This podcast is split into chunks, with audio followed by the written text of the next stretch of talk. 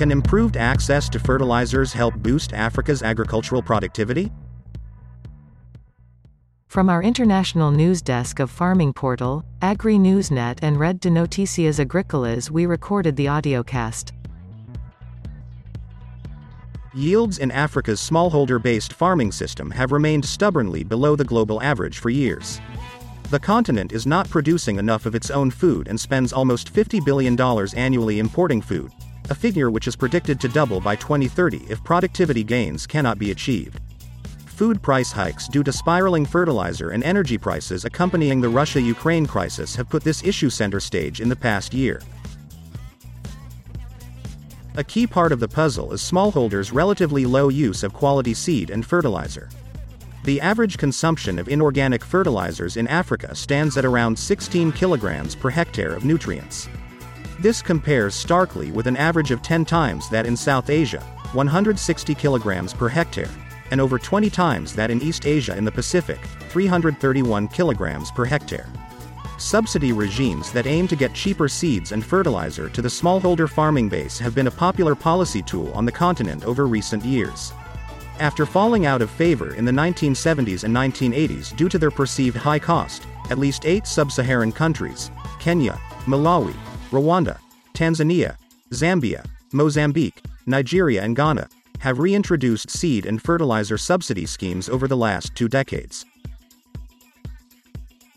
You listening to a audiocast for our international news desk. Yet, the impact of seed and fertilizer subsidy models remains contentious, with marked disagreement among agricultural experts and economists around the success of fertilizer and seed subsidies in driving agricultural productivity growth. We need to broaden focus, complementing existing policies with additional measures that can achieve the agricultural yield growth that Africa urgently needs invest meaningfully in building smallholders' knowledge base. This means reversing underinvestment in agricultural research and building capacity to train farmers in order to get research into use, as Asia Pacific has done. Research and training will need to ensure seed and fertilizers are appropriate for the local agronomic zone, crop and soil system, are climate smart, drought and pest resilient, and are applied in optimum quantities.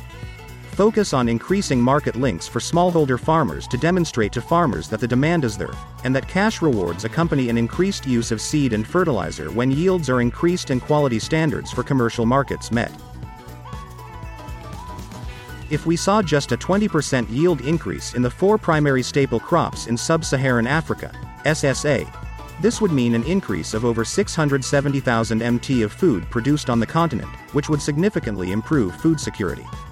The opportunities are enormous. With high food price inflation triggering a crisis of affordability on the continent, we need to broaden our toolbox of responses to sustainably deliver the yield improvements that are so critical for the continent, and which will only become more so. This was a audiocast from the news desk of CRA Media International in Zurich in Switzerland.